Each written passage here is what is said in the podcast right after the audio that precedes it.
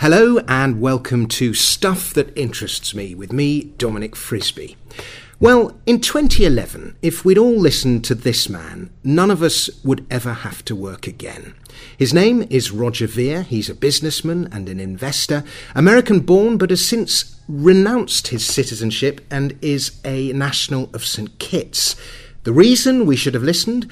Not only was he an early investor in Bitcoin, perhaps more significantly, he was one of Bitcoin's early champions.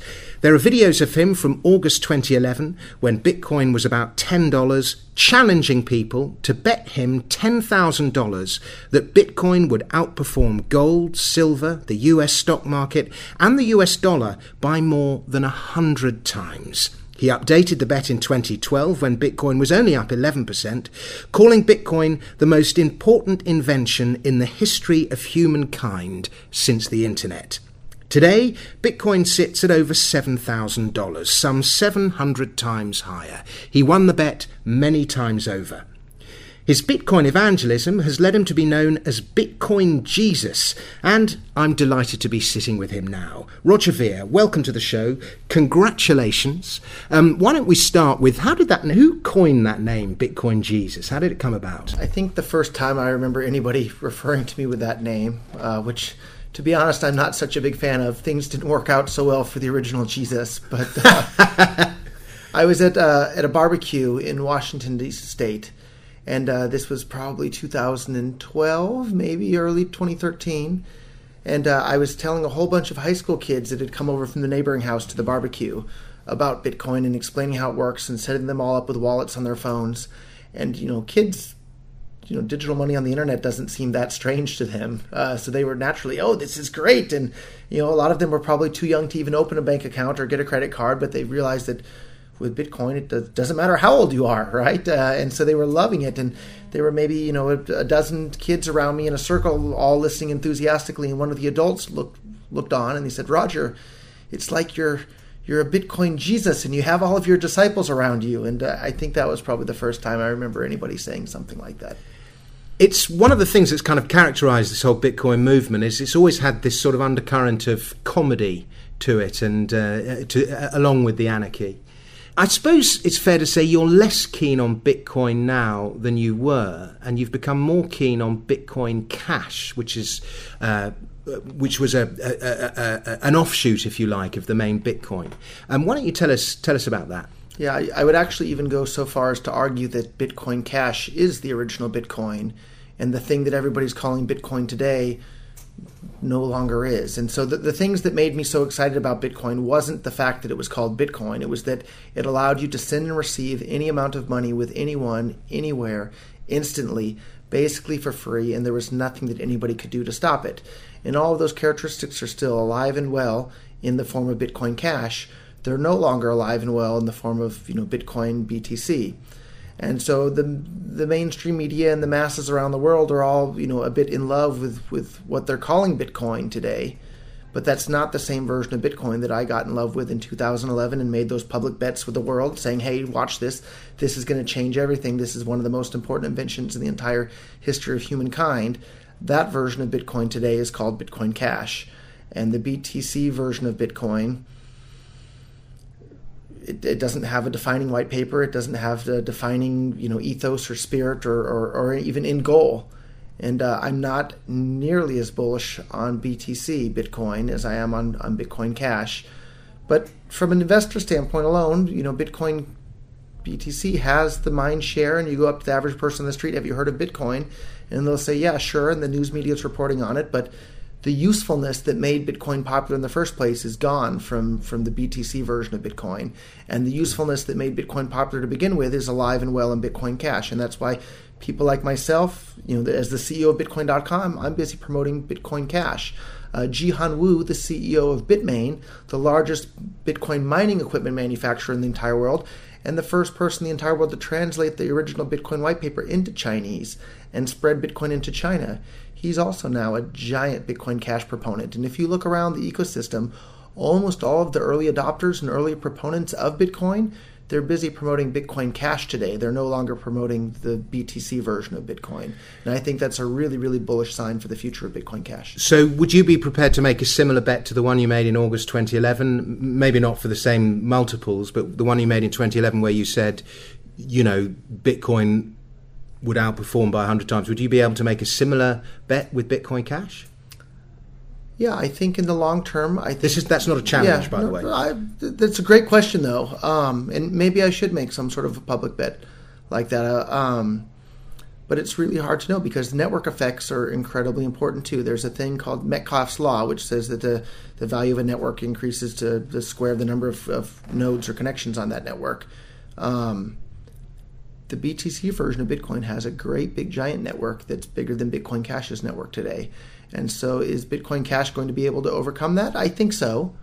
Um, I think it's likely, but it's it's it's not guaranteed. And remember, the dollar or the pound or the euro has a much much much much bigger network effect than you know the BTC version of Bitcoin did to begin with. But BTC's made huge huge huge strides over the last couple of years. So, am I willing to you know make such a clear bet like I did the last time?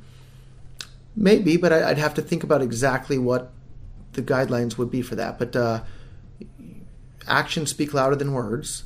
And with my own money, I, I, used to hold a whole bunch of BTC, and I sold the vast majority of it to buy more BCH, more Bitcoin Cash. And so, I think like was I that said, did you do that in one stroke, or was that a gradual thing? Um, I did. I did a lot of it pretty quickly, and then I've I've been selling some more over time. And as I've been watching the ecosystem develop, uh, even actually uh, last night as I was going to bed, I sold some more BTC for BCH, and if I had had time today, I would have sold some more. So I'm uh, dollar cost average is the term for it, even though these aren't dollars yeah. involved. But uh, I'm I'm selling it over time. So we I, call it pound cost average. Do, do you actually say that? The, okay. Growing up as an American, everyone said dollar cost averages. So I guess yeah. you could say I'm Bitcoin cash averaging at the moment. Okay. So. And the what about the argument that Bitcoin has become the sort of the gold standard, the reserve currency, and all the other altcoins are sort of they they've each got their own benefits, and that reserve currency status is what will preserve Bitcoin. And and if you like, I mean, there are so many other uh, alternative, you know, Monero or Dash or whoever it is that you can send just as well as you can send Bitcoin Cash. what, what is what is it that makes Bitcoin Cash better? Um, so there's a couple of different things. There are two questions. So, yeah. You're absolutely right. I beg your pardon. Um, so for for the first one, uh, you're absolutely right. Like the BTC version of Bitcoin is viewed as the reserve cryptocurrency, and it's the cryptocurrency that most other cryptocurrencies are traded against currently, and that gives it a huge advantage. But recently, we've seen more and more exchanges coming online that are using Bitcoin Cash as the reserve currency or the base currency, including uh, Coinex.com which, depending on the day, is the largest cryptocurrency exchange in the entire world. Uh, depending on the day, it bounces back and forth between Binance and, and Coinex. And so that's a pretty darn big deal. That one of the very biggest cryptocurrency exchanges in the entire world is now using Bitcoin Cash as the reserve currency that all the other cryptocurrencies are traded against. In regards to which currencies are the fastest and cheapest and most reliable, Bitcoin Cash uh, has either the, the largest or the second largest number of merchants accepting it around the world. It's one of the most widely accepted on all the exchanges. It Is that right? It has the second. What, what, would the largest merchant number of merchants be? Bitcoin. Probably BTC. Yeah, yeah. Bitcoin. Yeah. So, and it, it's we don't know the exact number because there's no central body that keeps track of it, but it's possible already that perhaps Bitcoin Cash has more merchant acceptance uh, in terms of number of websites than BTC does, because uh, every single BitPay merchant right, which is the largest payment processor in the world for cryptocurrencies, every single BitPay merchant accepts Bitcoin Cash, and the same with uh, Coinbase as well, which is another giant behemoth of a, of a Bitcoin company. So, and it's worth pointing out too that all these companies used to be referred to as Bitcoin companies, and it wasn't until the you know, the Bitcoin BTC camp intentionally made the blocks become full, which made the transactions on Bitcoin become sl- uh, slow, expensive, and unreliable, that now people don't refer to these exchanges as Bitcoin exchanges; they refer to them as cryptocurrency exchanges, and they don't re- refer to you know Bitcoin wallet companies as Bitcoin wallet companies. They refer to them as cryptocurrency wallet companies or crypto companies, and that's an example of how Bitcoin's first mover advantage was was destroyed, whether on purpose or on accident. Uh, the fact of the matter is, Bitcoin's first mover advantage in the field of cryptocurrencies was was destroyed by this idiotic full block high fee policy promoted by people the likes of you know Blockstream and, and why and what's in it for them? I think they didn't study economics. If they studied economics, they'd realize that everything is competing against everything else. So Coca Cola is competing against Pepsi, is competing against Gatorade, is competing against water, is competing against tea, is competing against you know not having anything to drink for the moment at all. Um, and the same is true with cryptocurrencies. Every cryptocurrency is competing against every other cryptocurrency, but they're also competing against PayPal, against Visa, against bank wire transfers, against cash in your pocket. Everything's competing against everything else. Whereas you see many of these, the BTC supporters today, they say that nothing could ever supplant Bitcoin. There's no way that Bitcoin could ever lose out in the competition here. And for anybody that's paying attention, it's already lost the vast majority of its market share in the cryptocurrency. So you're space. suggesting there's some complacency in the sort of core development team? A lot of complacency. And another reoccurring theme I've noticed is that none of these people in the Bitcoin core or BTC supporting camp currently, none of them are actually using it as a currency. None of them use it to buy or sell or, or pay for things. Whereas the Bitcoin Cash original camp were all the people that were actually trying to use it as a currency to buy and sell things uh, on the internet. Okay, let me put something to you. Um, I like to look to black markets because black markets have a long history of being the first to embrace a new technology and to make it work on a practical day to day basis. And when people turn around to me and they say, Oh, Bitcoin, what's it used for? Um, you know, I often point them in the direction of black markets. That's not me advocating black markets necessarily, but it's just me demonstrating the fact that people are using it on a practical day to day basis. And I've sort of been through the various dark net sites, or some of them, about, I would say, seven or eight in the last couple of days. And uh, uh, purely for research purposes, I stress. And um, I've noticed that there's a couple that are accepting Bitcoin Cash. There are a couple that accept Litecoin. There are a couple that um, take Monero, um, but all of them take Bitcoin. And even when you go onto the sites that do accept Bitcoin Cash, a couple of the market the site will accept Bitcoin Cash, but it's up to the individual merchants to decide whether they want to accept it or not, and a lot of them don't. Do you have a comment on that? The fact that maybe the black markets haven't embraced it as much as you would like? I think you're exactly right, though, to point out that the black markets are the early adopters of these sorts of things and can be a really good indicator as to what is going to be happening in the future. And uh, even for myself, the way I heard about Bitcoin for the first time was in reference to the black market called the Silk Road. Yeah. And myself personally, I, I wasn't interested in drugs, but when I heard that people were buying and selling drugs using some sort of online currency to do it, you know, the, all the my, my my brain just started tingling all over. I thought, what kind of money are they using for this? This must be the most interesting form of money ever. And so that was what led me down the path of where I am today, being so deeply involved in cryptocurrencies. And uh, I think you're exactly right to do some you know research on these uh, darknet markets and see what they're using. But uh, a lot of it though is, is, a chicken and egg problem, right? People won't use Bitcoin Cash until people are accepting Bitcoin Cash, and people won't start using it, and you know the other way around. Mm-hmm. So, um, but the fact that even some are accepting it all already, and everybody had to retool, and you know Bitcoin Cash has only been around for a year now, and all these you know Bitcoin BTC has what nine years of you know history under its belt, and uh, Monero has several years, and Litecoin has several years, and uh, I think one of the big things that Bitcoin Cash should be working on in the very near future is additional privacy for the protocol because, like it or not, one of the things that makes money money is fungibility. Every piece of money has to be the same as every other piece of money, otherwise, it's not good money. And fungibility is just kind of a fancy word for privacy. So I'm looking forward to more privacy tools being built on top of Bitcoin Cash. And well, when that happens, I think you'll see an even bigger uptake from darknet markets with Bitcoin Cash. Okay. Well, I'm actually involved. I'm setting up a. Um, a darknet market? No, not a darknet market. A, a, a, privacy investment company. Uh, and we've developed this thing called the Cypherpunk Index of Privacy Coins. And there are arguments going on as to whether we should include Bitcoin Cash in the cypherpunk index of privacy coins. We're, we're arguing about how private it, it is or it isn't. And so, f- as speaking as someone who is looking to invest, you know, is putting up.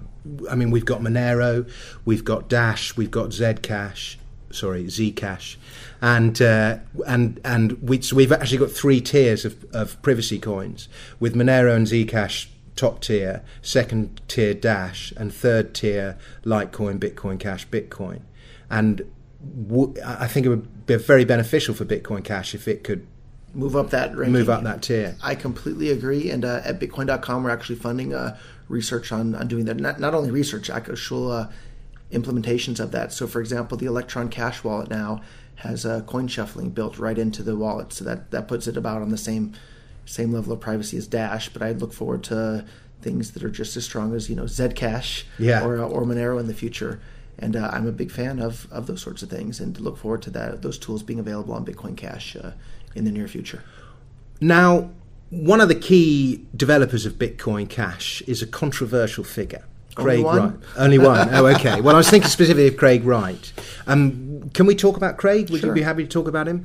Um, now, obviously, at one stage, you and he got on very well, but uh, you, I think I read a tweet of yours last week or something that you, he's blocked you on Twitter or something like that. What, what's going on there? Um, I don't really know. So uh, I try to get along well with most people, and uh, Craig, you know, can be a little bit difficult to get along with. But I, I had dinner with him about a week ago, and I, I thought it was a, a nice dinner. I enjoyed the conversation.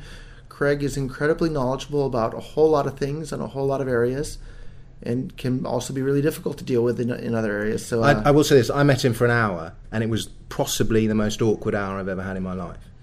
Um, that's a little bit of an exaggeration, but you, you get my point. I, I, I completely, as someone who's spent multiple hours with Craig, I, I completely understand your point there. But uh, oftentimes, people that are on, I guess, a different wavelength than Yeah. many other people, they can be a, a bit awkward.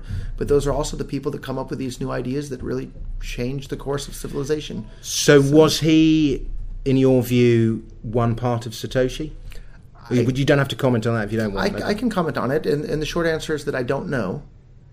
Did he not show you some keys at some stage? He he offered to show me some keys at some stage. Um, at the end of the day, though, I, I don't think it really matters who Satoshi is. It's the underlying characteristics of the system that Satoshi designed that are important.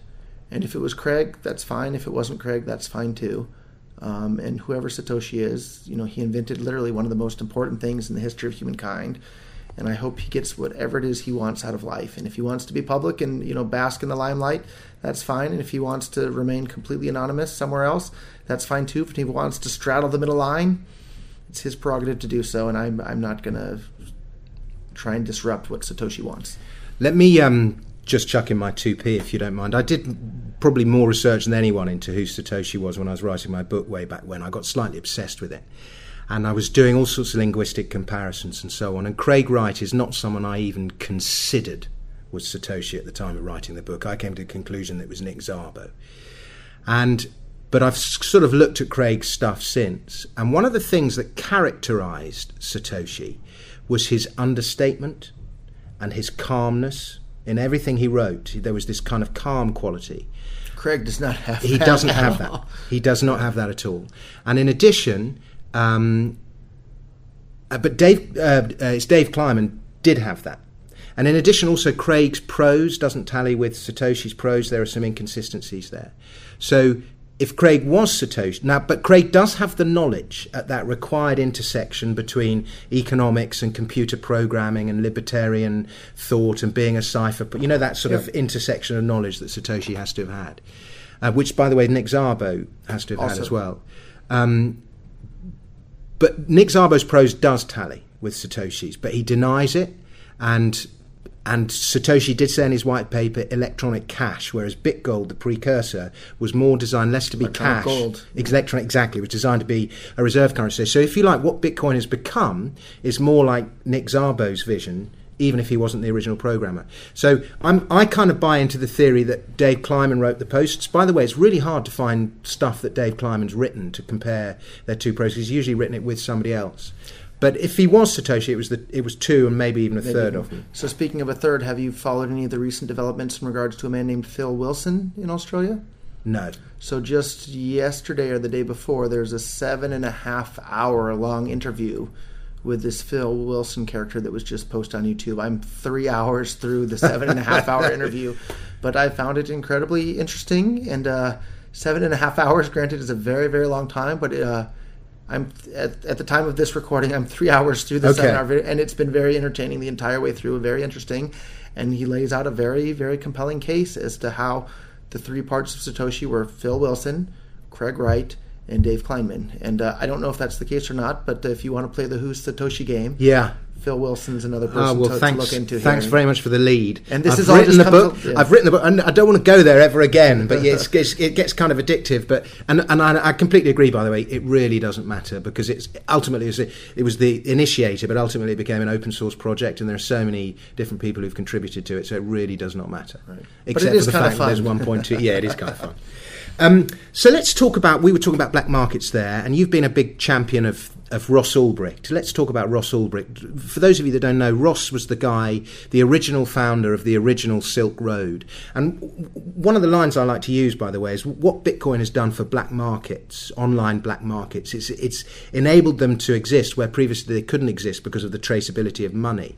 And so effectively, Bitcoin has done to, done to the international drugs trade what the internet did to media and publishing, which is quite a nice analogy. That's a great analogy. Yeah. And it has. I mean, you- you've got all these kind of um, guys with their international monopolies suddenly being subverted by small merchants selling stuff online much more safely, much better quality. It's wonderful. Delivered right to your door. Yeah, Or absolutely, hear. by the postman. so, um, so let's talk about Ross Ulbricht, who was like the the, the um, pace setter, if you like, the the, the trailblazer. Yeah, the the innovator, right? If you think about it, it was one of the Silk Road was probably the most successful startup ever, right? In the course of about a year, it went from nothing to being one of the biggest marketplaces in the entire world, selling all sorts of things to all sorts of people. More successful than Amazon. world. Yeah, probably more, and certainly in a shorter time scale. Hmm. So, so from that perspective alone, it's pretty darn amazing, and I think he should be celebrated as an entrepreneur. And if you read the terms of service from the site, anything that sole purpose was to be able to harm somebody wasn't allowed for for sale on the site. So, and as you know, a longtime libertarian myself, I feel I feel very strongly. I own myself. I own my own body. If I want to drink, a, you know, water, coffee, or alcohol, or crack cocaine, my body belongs to me, and so I have the absolute right to do that. And it doesn't matter what words politicians get together and write down on a piece of paper. Writing down words on a piece of paper and calling it a law does not alter morality.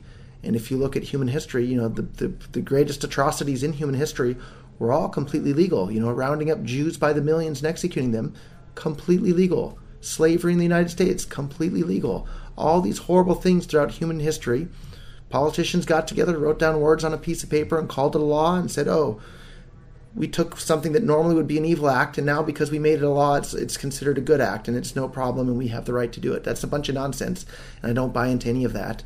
And um, I'm But you you're complaining about the rules of the game. And and you're complaining about the game, if you like, and you're complaining about the rules of the game. And by the way, I share your view. Uh, uh, you'll share your libertarian views. Perhaps not.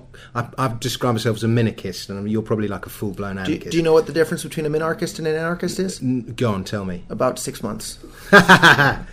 Very good. Um, the but anyway, leaving that aside, he did break the law, and the law is clear. Even if the law, I mean, drugs laws are one of the most dumbest, most harmful piece of legislation ever enacted, but nevertheless, they are the law, and he's broken the law. And the problem he has is that they are trying to set a precedent. They're saying, look, this is what happens.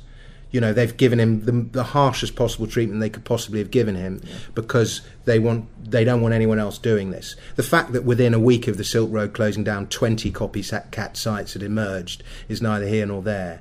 But so, how do you address that? Because your criticism was with was with the law. Yeah, my, my criticism is with the law. You're, you're right. And I, I think the law is immoral and the law is wrong, and the politicians that enacted it are wrong.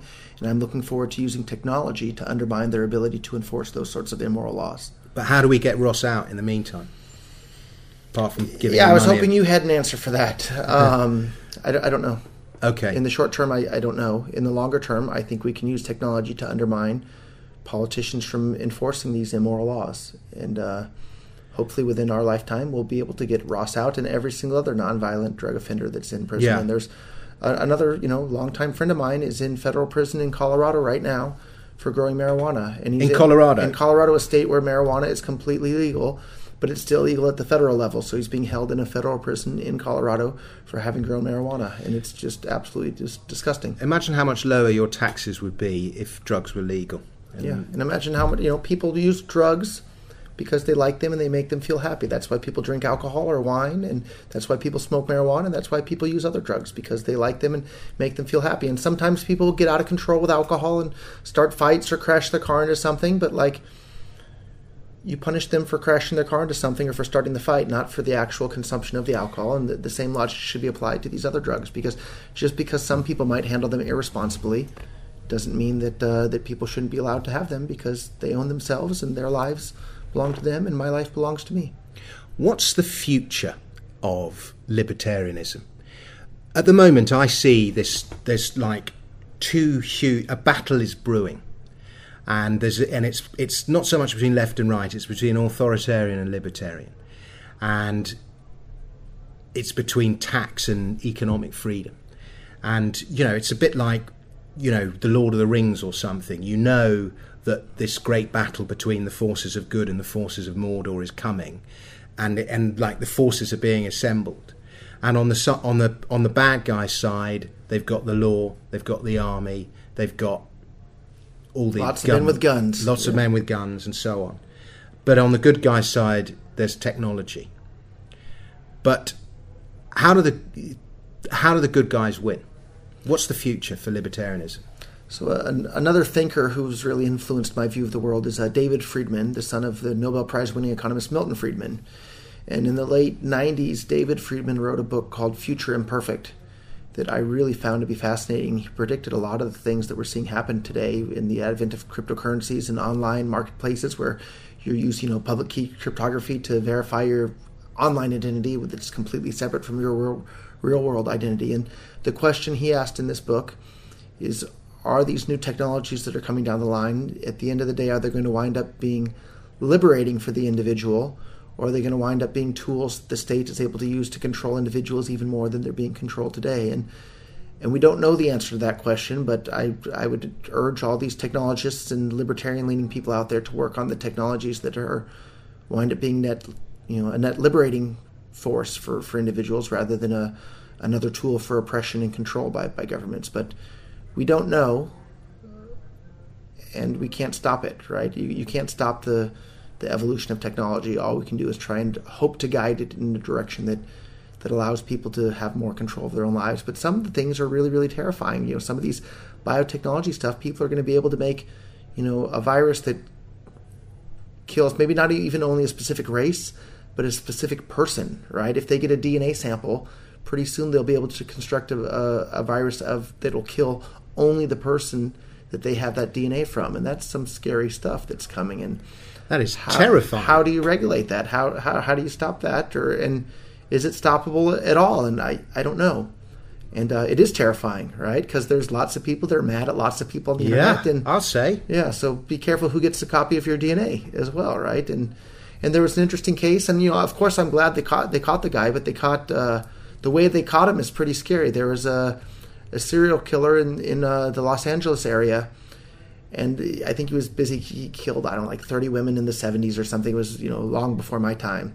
But the way they caught this person is some of these DNA testing websites where you can get your you know your your uh, I know like 20, 23andMe type of thing. Yeah. Some people had sent in their DNA to get their genetic profile done, and apparently this company was turning over all the information directly to the police and they had some DNA samples that when it came in, they knew because they had DNA from the serial killer, but they didn't know who it was. When the DNA samples came in, they knew that the killer was related to these other people by by blood. So yeah. then they looked at who the family members of these other people who they had the DNA and their ID with, and then they were able to narrow down who this guy was. And and of course, I'm glad they caught a serial yeah, killer. But the talk way about a violation of privacy, right? The way they caught him isn't isn't a, a very very pleasant. Uh, pleasant way. It's a rather frightening the way they they caught him. I have three letters to say to that. OMG. right, um, let's talk about. Um, I, I, want to ask you two more questions before we wrap up, if that's okay, Roger. Um, but the first one is you did some time yourself way back when, and I think that might have um, formed, formulated your own uh, anti state views. Is that absolutely right? Oh, here we go. I'm being passed a card a red card and it says US Department of Justice. And there is a very young looking Roger Ver in the photograph, looking a little bit like a young Cristiano Ronaldo. If you know who Cristiano Ronaldo is, he's a foot. I think he's the richest sportsman in the world, but he's a football player for Real Madrid. He must be very handsome in that case. but well done for not knowing who he is. And it says inmate. There we go. Wonderful. So tell us, tell me about that. So I, I just It's uh, got your own barcode as well. It has my own barcode, and it says in big giant black letters uh, "inmate" right there, and it has my Federal Bureau of Prisons number. And uh, I hadn't I hadn't looked at this card for you know 15 years or something, and then just recently I had some of my things shipped uh, from the U.S. to the United States, um, from from the United States to Japan rather. And it had all the mail that I had received uh, during the time I was in prison, and this card was in there, and it, it definitely brought back a lot of memories. So I, I put it in my wallet, and I've been carrying it around with me for the last couple of weeks. Uh, just as an interesting inter- definitely an interesting co- yeah conversation starter for sure. So yeah I, I spent some time in federal prison. I sold firecrackers on ebay back when ebay had a guns and ammo section and it was perfectly legal to sell these sorts of things on on uh, ebay. And uh, it wasn't any problem for anyone at all except for myself who also made the mistake of combining that with also running for political office as a libertarian in the united states. And i called the fbi and atf a bunch of jackbooted thugs and murderers in reference to all the children they burnt to death in a church in Waco, Texas in the mid 90s. And, you know, people that are, you know, maybe 40 years old or older at this point will probably remember when that happened in the United States. And the parents were definitely some religious kooks. But just because the kids' parents are religious kooks doesn't mean that you should burn to death all of them, the kids and the parents alike, uh, in their in their church. I think it was somewhere in the ballpark of like 80 people were literally burnt to death um, Who in a by? church. The ATF and FBI. What's the ATF? I'm sorry, the ATF, for those that don't know, is uh, the Bureau of Alcohol, Tobacco, and Firearms, which is another. So why did they burn these people? Uh, the disobedience is the, the short answer. So uh, they surrounded their, their church and telling them to come out, but were shooting up at the same time. There's some interesting documentaries that But you can can't find. just burn a building, surely. Uh, well, when you're the government, it means you never have to say you're sorry for anything. So they, I think it was somewhere in the ballpark of maybe 25 kids that were less than 12 years old were burnt to death in the church, and uh, I think it was about 80 people total. And this uh, was in this was not far from where you. this was in the United States. Was, Okay. This happened in Texas, and I grew up in California. Okay. But you know, the U.S. is a big country. I- I- but yeah, the yeah. new- news of that sort of Yeah, thing makes I- its way around. And I'll there say. was there was a standoff of a you know maybe a month or two um, with the, the FBI and the ATF. But there's uh, I think one of the documentaries is uh, Waco: The Rules of Engagement, and, and there's some really interesting information uh, in some documentaries about this sort of thing. But it's it's clear like even if the parents were total nutcases and doing things that were illegal. Burning to death a bunch of kids that are less than 12 years old is not acceptable, like plain and simple. Um, and so, for saying these sorts of things and speaking out against it, I wound up becoming the only person in the entire country to be prosecuted for selling these firecrackers without a permit. Uh, even though the company that I was buying them from had no permit, the manufacturer had no permit, dozens of other resellers across the entire United So you're just buying them at one price and selling them at another. exactly. basically. Yep. Yeah. Exactly. So, which is what every business does, right? If you So they about- did the same to you. They're doing to Ross Ulbricht, but to a lesser extent. They just made an example of you. Yeah. Um, well, what Ross Ulbricht did, I think, was much more clearly illegal than what I did. And, and not that I think he should have gotten the punishment that he deserved, okay. but for me, like, I was literally buying them from one website and selling them on another website. And even while I was in prison, other websites were selling the exact same product with no permit. And I was, my actual charge was dealing explosives without a permit. The crime was doing it without a permit. The crime wasn't selling explosives. The crime was doing it without a permit. And these other companies were selling the exact same product without a permit. The manufacturer was doing it without a permit. And I was the only person in the entire nation to be prosecuted for doing it without a permit. How old were you? Uh, 19 years old when I What was was that selling like these. being in jail when you were 19 years and old? And so the whole the, the gears of injustice grind very slowly and so actually i went into prison when i was 22 and got out when i was 23 and then the day i was allowed to leave the country i left the united states and haven't lived there since um, so that informed your decision to leave. oh it's, it's yes Is that weird? Not kind of having a country because for a bit you will have not had a country, or does it? Oh well, I wasn't living in the United States. Then it took another like decade plus before I actually renounced my U.S. citizenship. Okay. But philosophically, I think the whole idea of citizenship is a bunch of nonsense. Like, Sure. it's just The you're taught nation from a- state is a modern construct. yeah, you're just taught from a very young age that that's how the world works, and it, it always has, and it always should, even though it hasn't always worked that way, and it certainly shouldn't. But within our you know narrow purview of the time that our modern age, that's how people view the world. Did you kind of get beaten up and stuff in prison? Um, I mean, I know you do martial arts, so you can kind of look after yourself. But well, the martial arts started much, much, much after prison, Okay. and uh, actually, when I got out of prison, I didn't realize, you know, I, I was I'm about five feet ten inches tall, which I guess they use here in the UK as well. Yeah. and uh, thank I- goodness we haven't. We don't suffer from the tyranny of metric measurements. and I, I went in at 155 pounds. I think you might use stones over here. I'm not entirely sure. Yeah, but, we do. Uh, anyhow, not I So that's wasn't about very big. sixty-five kilos. Yeah, about, there you go, about 65 kilos. I'm fine Yeah. with kilos if you guys are fine Yeah. with that. So I went in at around 65 Would have been about kilos. nine stone, nine or ten stone, something like that. And then I didn't realize it, but like the food in prison was so horrible that I didn't even want to touch it, let alone eat it. And basically, I just spent all day, every day reading books in, in my bunk bed. Um, but by the time I got out, I had lost a whole bunch of weight, and I probably came out somewhere in the ballpark of like 55 kilos or 50 kilos, like really, really skinny. I didn't realize that it had happened. And the first thing my friends said when they saw me when they got out, I said, Roger, you lost a lot of weight. And I wasn't a big guy to you know to begin with when I went in.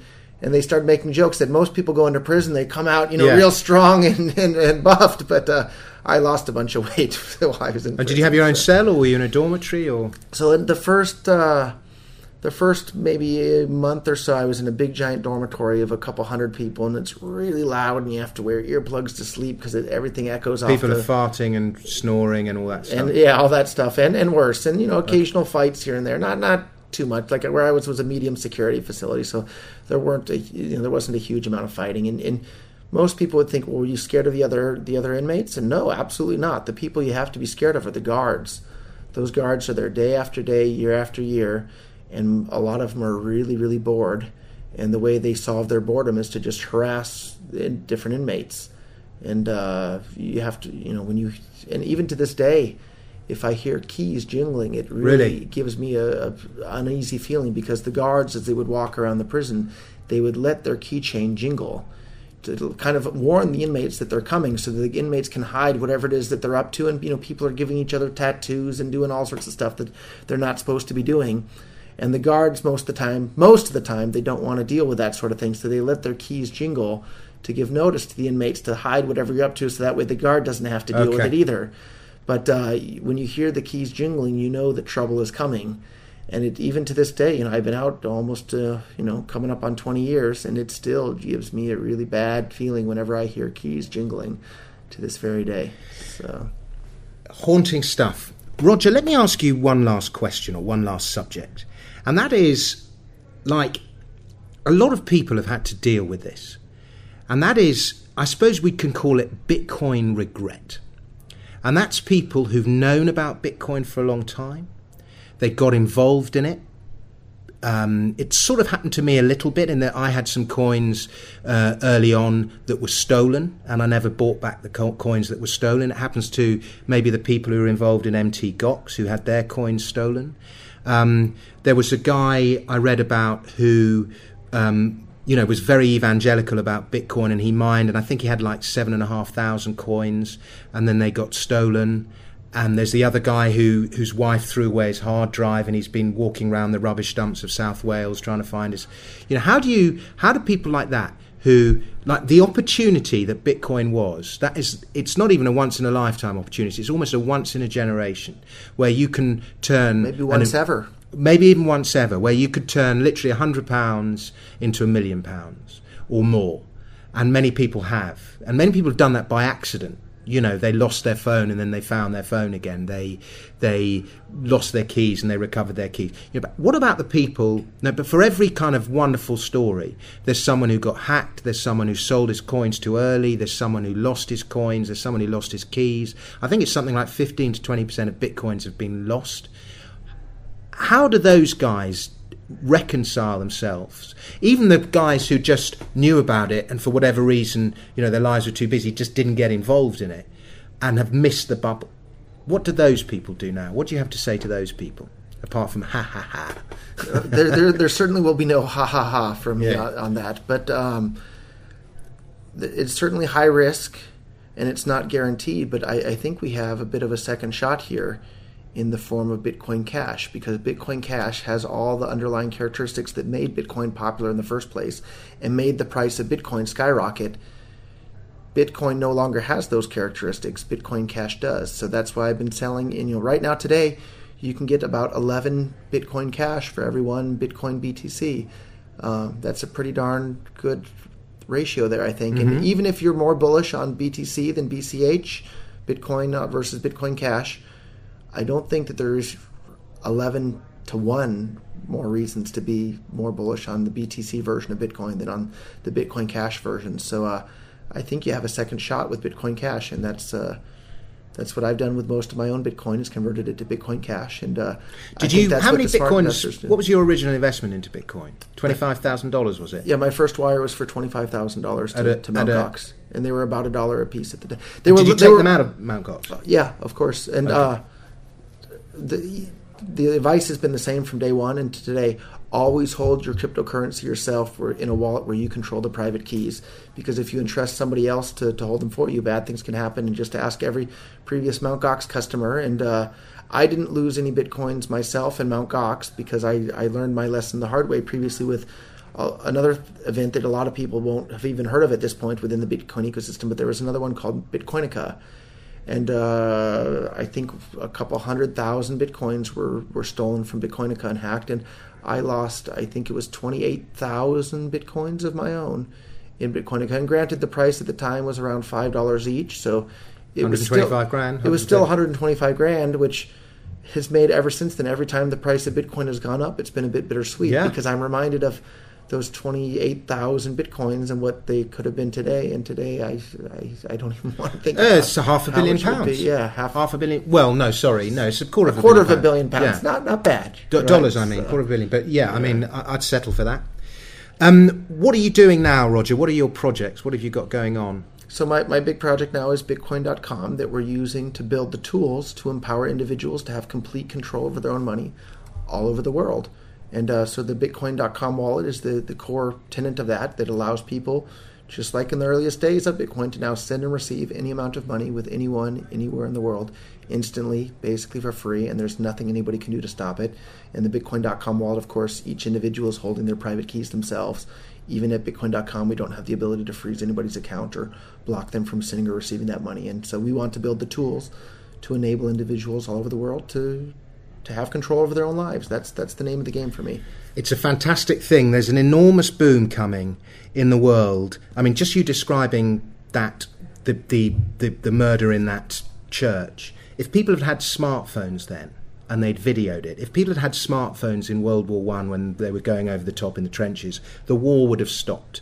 The smartphone is a fantastic tool of of uh, bringing truth to power and, and limiting power. And the same thing will happen as more and more people get their smartphones in the third world. Uh, the unbanked will suddenly be part of a new financial system, and that is a wonderful opportunity.